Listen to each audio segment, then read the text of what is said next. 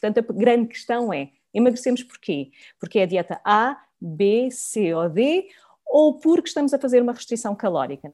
Este é o Vitamina P. Vamos lá?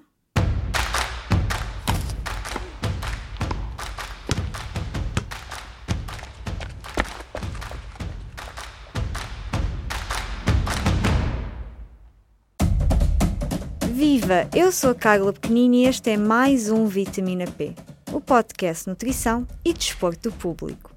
Vamos continuar com a nossa série sobre dietas da moda. Dieta cetogénica Keto Diet. Já ouviram falar?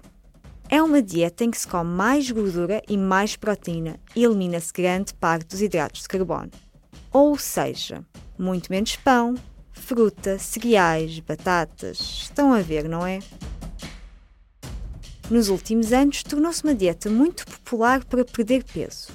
Uma das teorias é que este tipo de alimentação engana o nosso corpo a queimar mais gordura. E isto acontece por causa da chamada cetose, uma palavra que vão ouvir muitas vezes neste episódio. A cetose é um processo em que o organismo produz mais energia a partir de gordura. Será mesmo? Como é que funciona? Para nos ajudar a perceber a ciência desta dieta, falamos com a nutricionista Lilian Barros, que nos explica os casos em que a dieta cetogénica pode fazer sentido e os casos em que não faz. O que é a dieta cetogénica e para quem é que se orienta? Bem, esta dieta pretende de alguma forma simular metabolicamente o processo de fome, se formos pôr as coisas assim pela sua base, sem realmente estarmos em jejum. Consiste numa alimentação que é extremamente pobre em hidratos de carbono, é moderada em proteína e rica em gorduras. Na prática, o que é que isto significa? Significa que vamos tentar eliminar as principais fontes de hidrato de carbono, como o pão, a massa, o arroz, as leguminosas também, as frutas e, claro, os doces, uh, e dar primazia a alimentos como os legumes, os ovos, as sementes, a carne, o peixe, os frutos secos. Existem vários subtipos ou correntes de dieta cetogénica em que a proporção de hidratos de carbono não deve ultrapassar ali as 50 a 60 gramas diárias. Em casos mais extremos, eh, são praticamente abolidos, claro.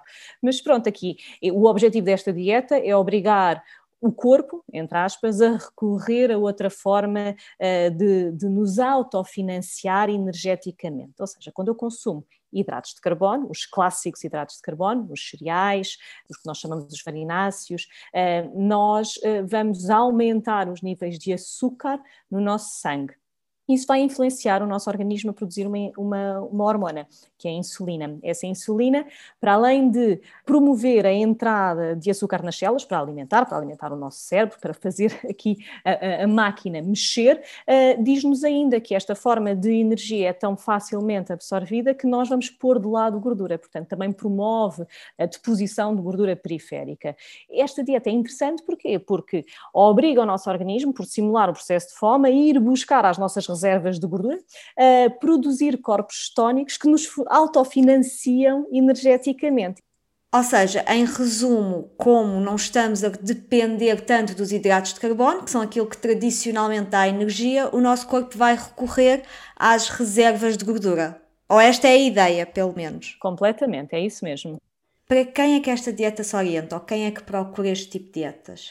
Bem, acima de tudo, esta dieta iniciou-se como uma espécie de tratamento ou acompanhamento para doentes epilépticos. A partir daí começou-se a perceber que uh, tinha associado também uma, uma perda de peso uh, rápida, que o facto de não haver tanta entrada de hidrato de carbono havia uma influência inferior a nível de, da insulina e, portanto, até do próprio processo de fome ou de vontade de comer, porque a insulina, quando nos diz temos muito açúcar no sangue, há uma depleção desse açúcar, dessa glicémia, e portanto, quando ela chega a determinado valor, diz: tenho fome outra vez não é? Quando nós não mexemos com esta insulina, nós conseguimos nos manter saciados durante mais tempo. Em consulta há muito aquele comentário: eu não tinha fome nenhuma até começar a comer, não é? Porque estes picos hormonais de insulina levam-nos a oscilações de açúcar no sangue que nos, depois nos entram aqui em processo de chamada de mais açúcar. E por isso também é que o consumo de açúcar muitas vezes é considerado viciante. Quanto mais açúcar eu consumo, mais, eh, eh, maior será a resposta de insulina, maior é a hipoglicemia pós-consumo alimentar e, portanto, mais fome eu vou ter mais rapidamente. E aqui o facto desta alimentação promover uma estabilidade a nível de libertação de insulina também promove menor fome ao longo do dia, dependendo sempre daquilo que eu vou comendo não é? E dependendo sempre aqui os resultados a nível, e os estudos indicam que há uma boa resposta do ponto de vista perda de peso corporal, de índice de massa corporal e percentagem de massa gorda. Mas os estudos também não conseguem diferenciar muito bem se isto acontece pelo processo de cetose em si, se é pelo déficit calórico que nós associamos esta dieta, porque a maior parte dos estudos que existem relativamente à dieta cetogénica estão sempre associados a grandes déficits calóricos e, portanto, a grande questão é emagrecemos porquê? Porque é a dieta A, B, C ou D ou porque estamos a fazer uma restrição calórica, não é? E se calhar é, é, mais por aqui que nós podemos ir buscar. Agora, mais do que calorias, é o que, de onde é que vêm estas calorias, o que é que elas uhum. fazem acontecer no nosso organismo. Eu vejo muito. Por curiosidade, porquê é que esta dieta começou a ser testada em doentes epiléticos?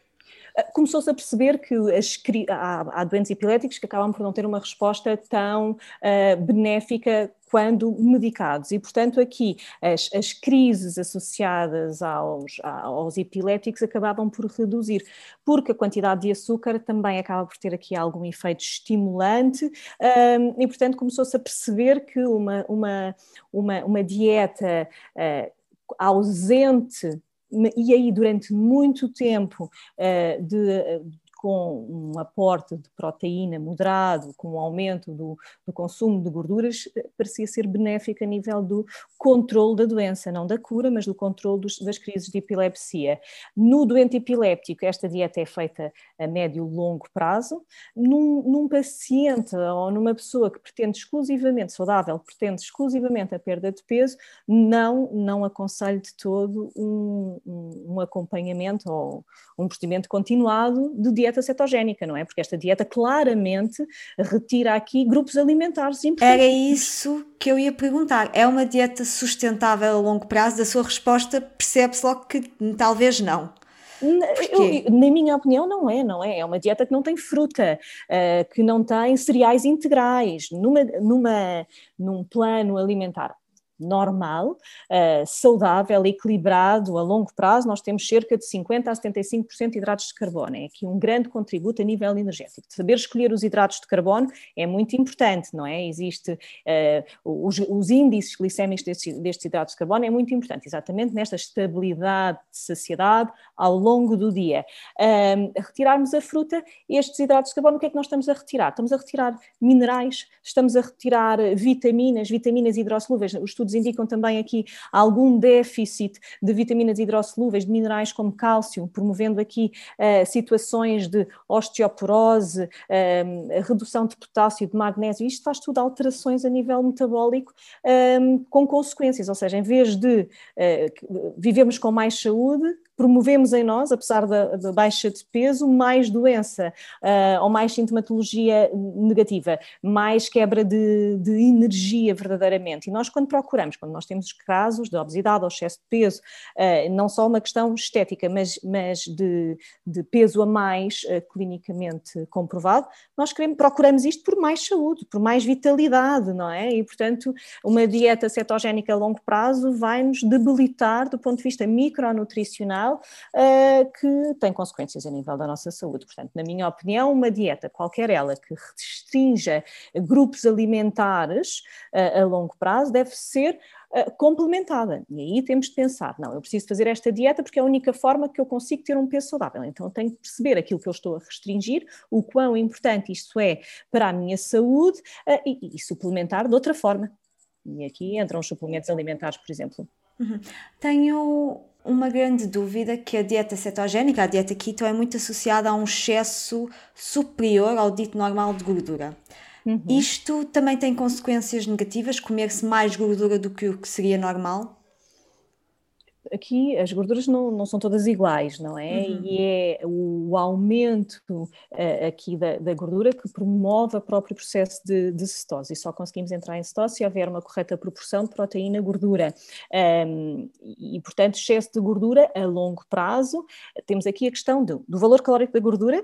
Cada grama de gordura tem 9 quilocalorias, ao contrário de, de, dos hidratos de carbono, que têm apenas 4, ou da proteína, que tem apenas 4 por cada, por cada grama. É difícil encontrar encontrarmos aqui verdadeiramente uma dieta hipocalórica ou com déficit calórico, apostando uh, grandemente nos produtos gordos, não é? Os oleaginosas, de uma forma geral, as sementes, uh, um, os frutos secos, portanto, e excesso de gordura, uh, claro que para além de ter e acarretar uma densidade calórica superior e, e, e dificultar o déficit calórico, claro que não, que não é benéfico a longo prazo, não é? mesmo que as gorduras sejam de boa qualidade. E por isso é que eu acho que o equilíbrio, no equilíbrio de todas as, as frentes, é que é importante. Agora, este processo, essa combinação, faz realmente alterar metabolicamente a forma como nós respondemos. Um, existem dietas como o jejum, ou estratégias dietéticas como o jejum intermitente que promovem a cetose também. E aqui é promover a cetose sem estarmos verdadeiramente em jejum, que durante um curto espaço de tempo pode eh, ter vantagens no processo de emagrecimento, de, de, de abaixamento de percentagem de massa gorda, pessoas limite, obesos extremos que estão, que querem fazer uma, uma, uma cirurgia e que precisam de perder peso para baixar o risco cirúrgico, pode ser uma estratégia a adotar antes da, da, metodologia. Pode ser uma estratégia para motivar o paciente a ter resultados mais rápidos, mas sempre com o intuito de depois fazermos uma manutenção, não é? Sim, de ser uma, uma, uma coisa pontual. Então, para quem é que é uma dieta cetogénica? Já mencionou casos extremos, doentes obesos, que precisam de uma rápida perder peso rapidamente e, e, que pode ser um acompanhamento se, se a pessoa conseguir aderir a este tipo de dieta, a este tipo de alimentação. Em que casos é que pode ser útil experimentar uma dieta cetogénica? Pessoas que precisam de dietas um bocadinho mais extremistas, isto, uh, perder peso, e quando estamos a falar aqui da procura desta dieta para um objetivo de perda de peso, uh, pessoas que já experimentaram muitas dietas, que desmotivam facilmente, que precisam de sentir que tomam a rédea e que conseguem avaliar, porque os resultados acabam por ser um pouco mais rápidos do que as dietas clássicas. Então, para motivar, e aqui nós não emagrecemos só por contagem calórica, mas sim também por partes comportamentais, e isto é muito motivado pelas nossas nossas motivações e, uh, individuais e, portanto, pode ser aqui uma forma, uma estratégia inicial para ter resultados mais rápidos e acreditar no processo, isto pode ser uma estratégia. Pessoas que já perderam algum peso e que estão estagnadas e que precisam de mudar um bocadinho a estratégia para, um, para se sentirem mais saciadas, por exemplo. Um, pode servir quase como fase final da perda de peso, em que nós já perdemos tanto peso que estamos a fal faltam-nos 3 ou 4 quilos para, para o sprint final e pode ser aqui uma boa estratégia para ultrapassarmos aqui alguns, nós chamamos um bocadinho os patamares metabólicos, não é? Que estamos estagnados, estamos ali uh, no ram-ram e que perdemos pouco, mais uma vez, regressando aqui à motivação, pode ser aqui uma estratégia utilizada em consulta para passarmos esses patamares. Pessoas que já perderam peso, estão nessa tal fase final e começaram até a ter algum receio da gordura, da proteína, que estão muito, se calhar, a restringir-se, pode ajudar para perceber que é possível manter peso numa dieta em que há mais quantidade de gordura? Aí uh, passarmos, ultrapassarmos estas barreiras dos preconceitos em relação à dieta, uhum. acho que é muito importante. Não sei se esta dieta será mais indicada para quebrar preconceitos, porque estamos a intensificar uhum. o preconceito em relação ao hidrato de carbono, é por exemplo, não é? é Ou seja, é. estamos a valorizar uma coisa e desvalorizar outra. Uhum. Mas, como é óbvio aqui, a individualização, tanto da dieta cetogénica como qualquer outra dieta ou estratégia adotada para a perda de peso, deve ser abordada em função do paciente que nós temos à nossa frente. Mas sim, pode ser perfeitamente uma ótima forma de, uh, da pessoa se sentir mais plena, porque a, a, a proteína e a gordura uh, são dois elementos que retardam o esvaziamento gástrico, nós sentimos saciados e, e, e cheios ou, ou equilibrados durante mais tempo, portanto, percebermos que nós podemos perder peso comendo e sentirmos bem e em equilíbrio e em boa relação com a alimentação, pode ser aqui sim uma boa estratégia, mas acho que não pode ser uma estratégia de dizer não tenha medo da gordura porque se cortarmos todos os hidratos de carbono vamos ser super saudáveis. Eu sinceramente acho, acho que não. No... É de um extremo ao outro. Exatamente, é tirar a culpa de um lado e pô-la no outro, e se calhar aqui ninguém tem culpa. Todos estes nutrientes são super importantes para o nosso equilíbrio e longevidade do sucesso da perda de peso. Os hidratos de carbono são a base da alimentação de muita gente. Que consequências existem então quando se começa uma dieta cetogénica de um dia para o outro? A Lilian fala-nos de alguns dos desafios. Pela minha experiência, é quase como se fosse um treino. O nosso corpo está habituado e vive muito dependente do hidrato de carbono. Passarmos de um extremo ao outro, uma pessoa que tem uma severa obesidade, que tem quase um vício pelo açúcar, que não consegue prescindir de uma sobremesa a todas as refeições, que opta por, por pão refinado, que todos os cereais às suas refeições são de alto índice glicémico. De repente vou mudar de vida, por exemplo, no, no início do ano, não é? Ano novo, vida nova, vou perder peso. E de repente passa para uma dieta cetogénica, pode ter consequências, nomeadamente a nível da irritabilidade, uh, alterações do sono, uh, pode ter quebras de açúcar uh, graves que o seu corpo não interpreta como normais porque foi uma grande oscilação e, portanto, é, é, é fundamental haver também uma adequação e um acompanhamento para que não seja drástico. Quais é são os mitos que a Lilian mais encontra sobre a dieta cetogénica? Coisas que se tornaram muito populares sobre esta dieta e que estão erradas na minha opinião, acaba por andar aqui à volta do, do, do exorcismo do, do, hidrato de carbono, não é? Nós chegamos à conclusão, então, se eu uh, quebrar o consumo de hidratos de carbono, apostar nas proteínas e no aumento uh, da, da gordura, isso sim é a forma correta de perder peso. Eu estou a achar que os culpados são os hidratos, não é? E se calhar estou a ser aqui um bocadinho ehm, ingrata para a importância desses hidratos de carbono. E, portanto, eu acho que é um mito associado a isto. Portanto, a culpa é dos hidratos. É, é, pode ser fomentado ou alimentado por este tipo de, de, de, dieta. E depois é porque eu perco peso porque estou a comer gordura. Acho que é também outro mito, como estava a dizer, ou como disse anteriormente, uh, um grama de gordura tem 9 quilocalorias, enquanto um grama de hidrato de carbono tem apenas 4, e portanto nós conseguimos perder peso independentemente da estratégia que não estamos a adotar pelo seu déficit calórico. Os estudos, os estudos mesmo com dietas cetogénicas, mesmo aquelas extremistas, um, ehm, estão sempre associadas a, a uma uma, uma quebra energética importante um, do aporte calórico da, da dieta em si. Uh, outro, outro mito é que esta dieta é isenta de hidratos de carbono. Não, a dieta cetogénica permite aqui a inclusão, dependendo da corrente e dependendo de, do, do, tipo de dieta cetogénica que nós estamos a, a seguir, pressupõe aqui um aporte aproximadamente ou inferior a 50 gramas por dia de hidratos de carbono. Eu acho que são assim os mitos principais que nós podemos pensar em relação a esta dieta. 50 gramas de hidratos de carbono. Este é um número que ouvimos muito nesta conversa. De acordo com a Lilian, 50 gramas de hidratos podem ser 9 tortitas de arroz ou de milho, duas ou três batatas médias ou então 200 gramas de arroz cozido.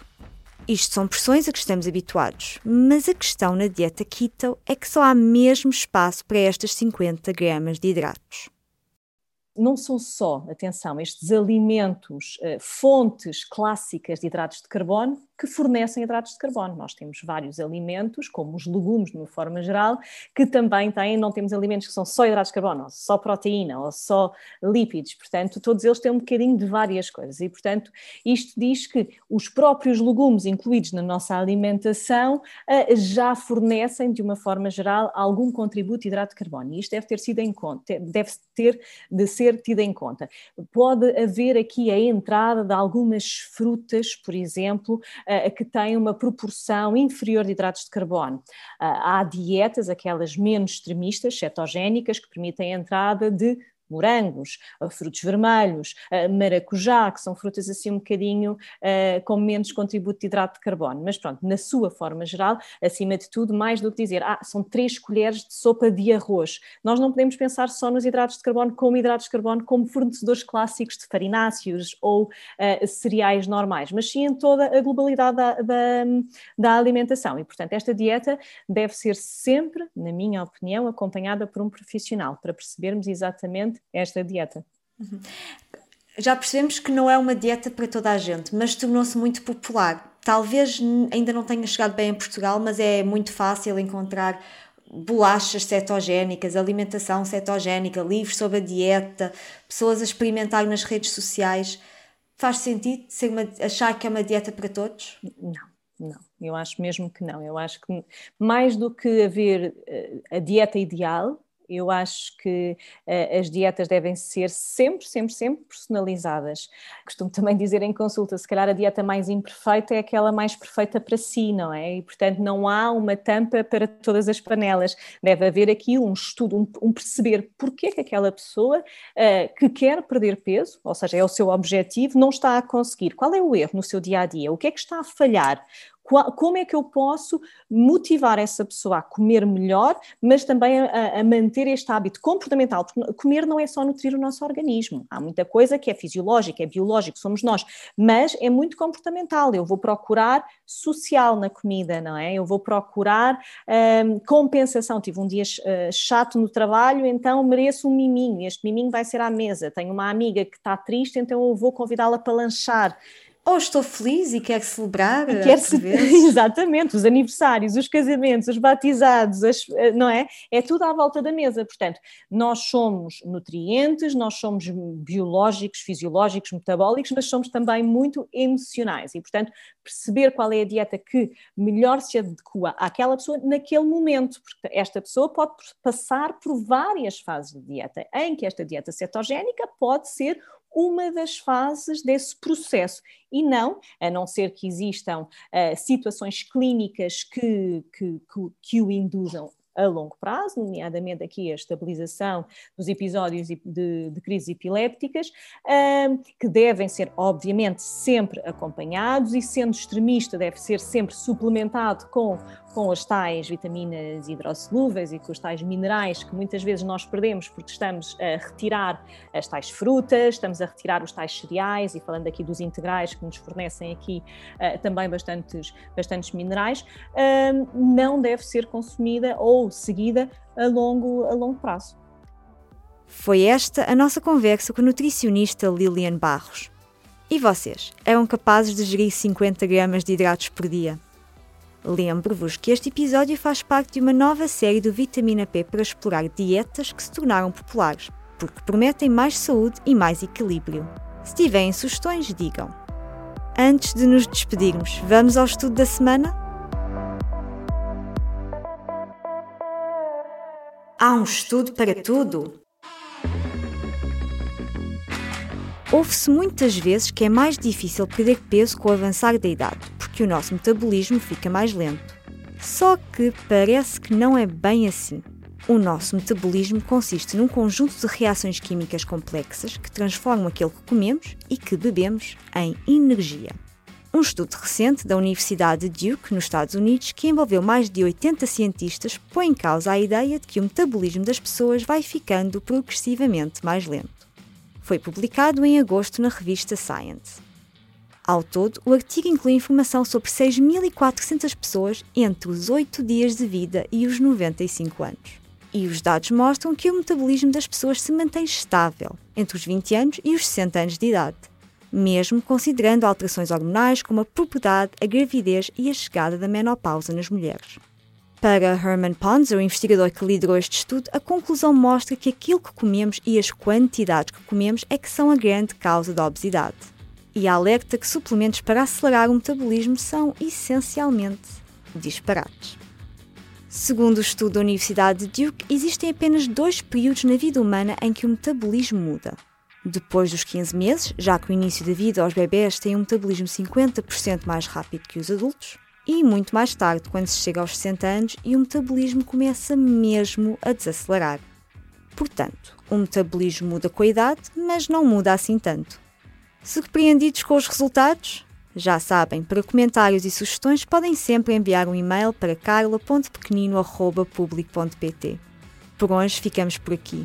Este episódio foi produzido, como sempre, com a ajuda da Aline Flor. Até ao próximo episódio, fiquem bem, com muita saúde. O público fica no ouvido.